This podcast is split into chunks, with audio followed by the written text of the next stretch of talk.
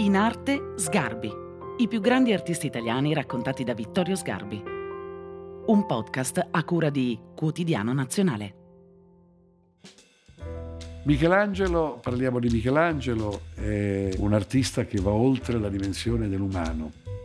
Potremmo dire che quello che Michelangelo ha concepito è eh, il tentativo di dimostrare che Dio esiste, nel senso che quando noi guardiamo le sue prime opere, a partire dalla Pietà, la celebre Pietà del Vaticano, vediamo che Cristo sta disteso sulle ginocchia della madre con una serenità come quella di un bambino. In realtà non è morto e, e risorgerà, ma soprattutto non è causa di un grande dolore, perché la madre che lo tiene sulle ginocchia intanto è una giovinetta, il primo elemento di negazione della realtà del dolore è negazione anche del tempo, che è quello per cui l'immagine della Madonna è un'immagine di una ragazza che potrebbe essere ancora la madre di un bambino, una diciottenne.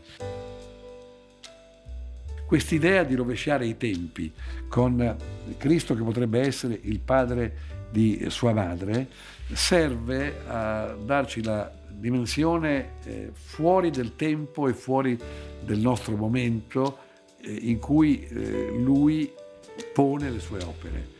Noi non ci saremo più e avremo davanti la pietà di Michelangelo con questa ragazza eternamente giovane.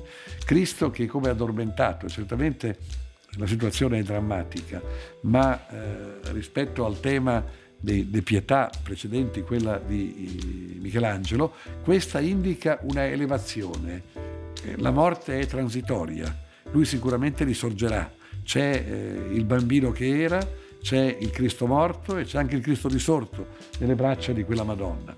Per cui nessuno è stato teologo di Dio come Michelangelo e così dimostrerà quando eh, arriverà nell'altra sua grande eh, impresa che è la Cappella Sistina dipinta in due tempi, la volta nel 1511-12 ed è quella in cui si vede l'immagine celebre del Padre Eterno che sta dando la vita ad Adamo e poi invece dopo gli anni 34-35 il grande dipinto della parete di fondo con la giudizio universale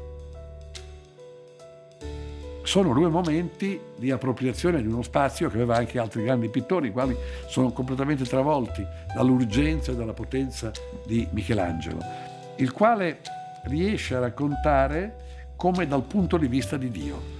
No, non dal punto di vista dell'uomo, quello è Caravaggio, forse è perfino più importante raccontare dal punto di vista dell'uomo, Masaccio, Giotto, Caravaggio.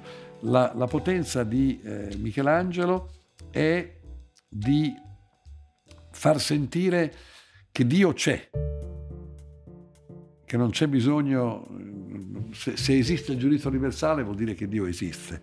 Quindi la sua impresa è un'impresa titanica di conferma dei valori religiosi e dei valori del cristianesimo, prima di ogni altra cosa, e cioè il suo compito storico è di avere consolidato i valori cristiani. Naturalmente è un pittore straordinario ed è uno scultore ancora più straordinario nel definire la forma, ma questa forma non è mai una forma materiale, è una forma spirituale. E quindi davanti a Michelangelo noi sentiamo la soggezione di Dio, sappiamo che Dio c'è e che Michelangelo ci dice che Dio c'è e che è con noi e che è dentro di noi.